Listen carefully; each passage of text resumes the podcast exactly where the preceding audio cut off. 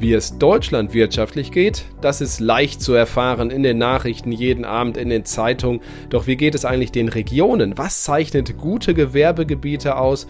Wo ist noch freie Fläche zu haben? Auch in Gegenden, in denen man wirklich hin will, wenn ich das mal so sagen darf. Das bespreche ich gleich mit jemandem, der sich in Deutschland damit sehr, sehr gut auskennt. Olaf Arndt von Prognos. Da können Sie sich drauf freuen. Markt und Mittelstand. Der Podcast. Deutschlands Stimme für Familienunternehmen. Aktuelles und Zukunftsthemen rund um den Motor der deutschen Wirtschaft. Mit Thorsten Giersch.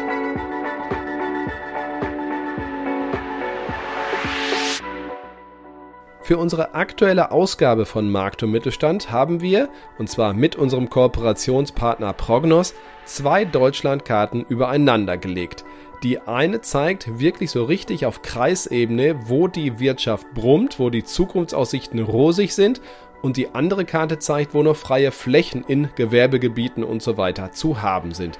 Sehr spannende Ergebnisse, welche Regionen hier wirklich oben sind im Ranking und was es eben auch ausmacht, dass ein Kreis gut dasteht. Darüber spreche ich jetzt mit Olaf Arndt von Prognos. Hallo Herr Arndt, grüße Sie. Ja, einen schönen guten Tag. Ich grüße Sie natürlich auch gerne. Unternehmen und Verbände klagen ja immer wieder gern, dass es in Deutschland kaum noch freie Flächen gibt, also zum Beispiel in Gewerbegebieten. Herr Arndt, stimmt das eigentlich? Ja, man muss das schon sagen. Im Grunde ist es so, dass in den meisten Top-Regionen zumindest äh, für die Betriebe kaum noch eine Fläche vorhanden ist. Aber wir haben auch äh, jetzt eine Analyse gemacht, äh, für Sie ja in, in Ihrer ähm, Zeitschrift Markt und Mittelstand und äh, da konnten wir doch einige Regionen ähm, identifizieren, wo es doch Flächen äh, gibt. Das sind halt nicht unbedingt Flächen in den Hauptzentren, also im Ruhrgebiet, äh, im Rheinland, Hamburg, äh, München, in diesen Zentren. Da ist es wirklich äh, äh knapp. Aber es gibt sie noch, die äh, Regionen, wo halt Flächen sind, aber die sind dann eher im, am Rande oder im Umfeld äh, von diesen Metropolräumen. da gibt es doch noch einiges äh, an Flächen. Äh, aber man muss dann halt den ähm, angestammten Standort vielleicht dann auch wechseln. Gehen wir da mal ins Detail, das ist ja wirklich spannend. Also kategorisieren wir vielleicht auch mal ein bisschen. Also was Sie ja meint, im Umfeld ähm, von Regionen heißt, ähm, wenn es direkt in, einem, äh, in einer Großstadt, in einer Metropole, die ja immer ganz gut laufen, nichts mehr gibt, geht man halt immer ein bisschen weiter nach außen. Ich glaube, Berlin ist so ein schönes Beispiel, oder?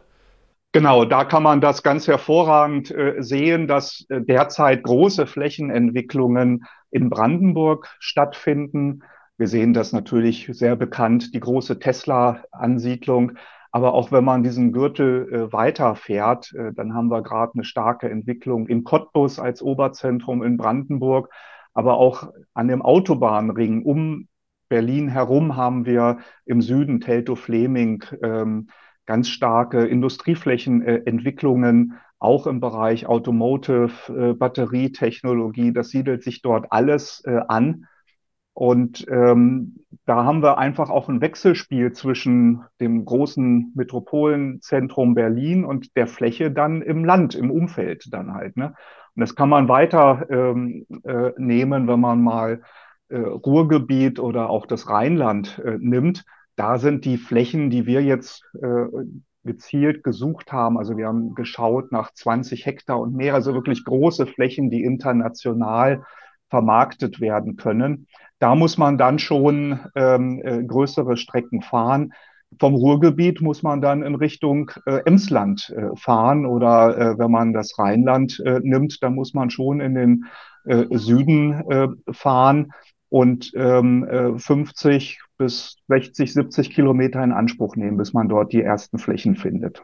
Und jetzt machen Sie mal denen Hoffnung, die wirklich in einer Region sind, die man nicht, auch nicht als, naja, Umfeld von einer Metropole bezeichnen kann, also wirklich eher das, das relativ flache Land. Auch dort sind viele mittelständische Unternehmen, die uns jetzt auch zuhören. Ähm, Gibt es denn hier wirklich positive Ausreißer, wo wir sagen, da sind Zukunftschancen hoch, da sind noch freie Flächen, da hat man vieles richtig gemacht? Ja, ich habe es eben schon am Rande ja erwähnt. Nehmen wir mal das Emsland. Das ist ja nun wirklich auch eine mittelständisch geprägte Region. Äh, dort haben wir ganz hervorragende Verkehrsanbindungen. Wir haben wirklich große Gewerbe- und Industrieflächen dort auch äh, zur Verfügung, die trimodal angeschlossen sind. Und diese Flächen werden auch aus meiner Sicht immer interessanter, weil diese Standorte sich auch neu aufstellen. Es ist nicht nur noch ein Standort mit günstigen Arbeitskräften und, und viel äh, Fläche, sondern die entwickeln dort auch Netzwerke, die haben ähm, Ausbildungseinrichtungen dort, die haben Forschungs- und Entwicklungseinrichtungen. Also das wird wirklich zunehmend interessanter und äh, wird damit auch für die, die aus in ihren Metropolen und Verdichtungsräumen etwas suchen, äh, da, da, da findet man das halt noch. Gehen wir mal in Süden, kaum noch Großflächen äh, zu bekommen. Aber wenn man dann halt in Richtung ähm, Donau-Ries den Landkreis nimmt, also Augsburg und dann etwas nördlicher äh, ausgerichtet, im weitesten Sinne im Umfeld von, von Ingolstadt, von München in der Metropolregion. Dort haben wir große Gewerbe- und Industrieflächen, die sich hier anbieten. Und gleichwohl hat man Bezug zu den großen Standortflächen äh, und Metropolenzentren. Ne? Und was kann man vielleicht auch daraus lernen aus den Regionen, wo vorher nicht der Bär gesteppt hat, sagen wir es mal so, aber wo man doch vieles richtig gemacht hat im Laufe der Jahre, vielleicht sogar Jahrzehnte. Was können die lernen, die noch nicht ganz so weit sind? Also was braucht es außer Fläche und am besten noch geringe Steuern?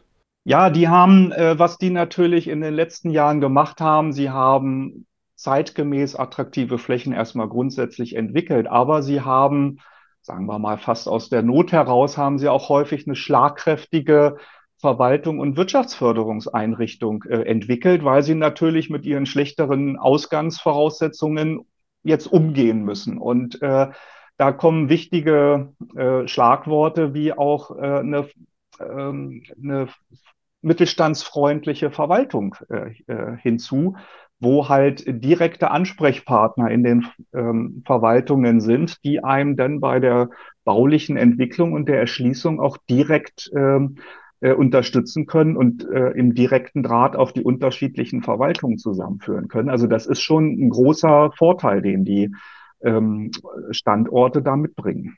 Also entscheidungsfreudige Menschen in der Behörde, das soll nicht überall der Fall sein, habe ich äh, gehört, aber das, äh, das hilft auf jeden Fall. Was brauchen denn die Unternehmer? Was sollten die denn mitbringen, um, naja, vielleicht auch andersherum ihrer Region zu helfen? Viele sind da ja auch wirklich verwurzelt. Ja, ähm, also es gibt dort äh, zwei, drei Aspekte, die natürlich gerade so mittelständische Unternehmen, familiengeführte Unternehmen, die haben ja in ihrer DNA wirklich äh, diese Standorttreue, diesen Regionalbezug äh, in sich. Und ähm, was die halt wirklich auch machen können, ist halt, dass sie zu, sich zusammentun und gewisse äh, Dinge gemeinsam auch anstoßen zumindest. Äh, also was meine ich? Im Bereich Fachkräfte beispielsweise, dort ähm, sich attraktiv zu, zu präsentieren, mit den Schulen zusammenzuarbeiten, ähm, da sind halt die Eltern noch in dem Betrieb, wo die Kinder dann noch in die Schule gehen. Da kann man wirklich attraktiv sich präsentieren auf der einen Seite. Und auf der anderen Seite ist es eine Infrastrukturfrage, wo man dann gemeinsam, ähm, gerade jetzt, wo erneuerbare Energien eine Rolle spielen, wo man gemeinsam sich zusammentun äh, kann und auch muss, um zu sagen, welche Infrastrukturelemente müssen wir vorantreiben. Stichwort, ähm, viele Regionen brauchen Wasserstoff, brauchen erneuerbare Energien.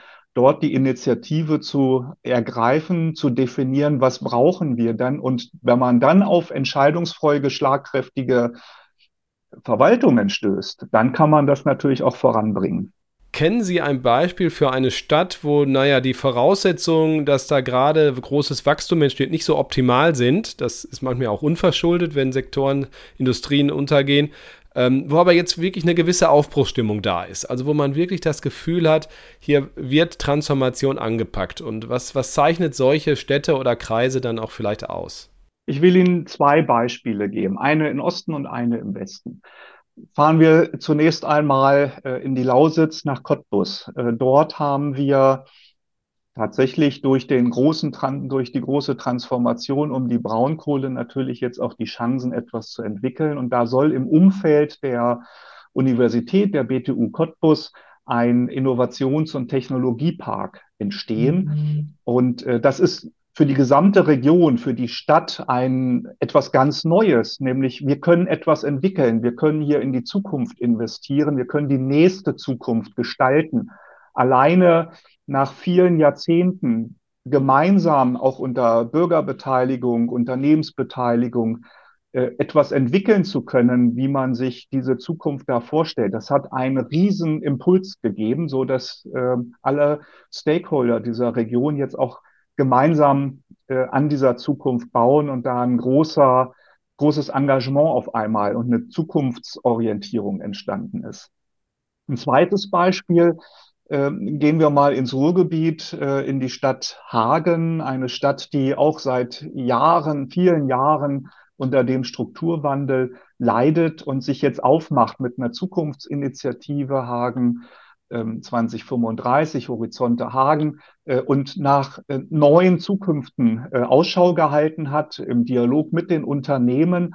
Und auch dort zwei Sachen gerade passieren. Man, man ähm, hat auf der einen Seite eine Unternehmerschaft, die sagt, so für unsere Produktion, Stahlerzeugung, Kaltwalzunternehmen ähm, sind dort, wir brauchen Wasserstoff, die sich also zusammentun in einem Netzwerk und gerade gemeinsam Infrastrukturentwicklung vorantreiben, die richtigen äh, Partner auf, an Tisch äh, setzen und auch äh, mit dem Bund, mit dem Land, mit den Kommunen und den Versorgern zusammen diese Versorgung auf den Weg bringen, um sich da auch Zukunft zu gestalten.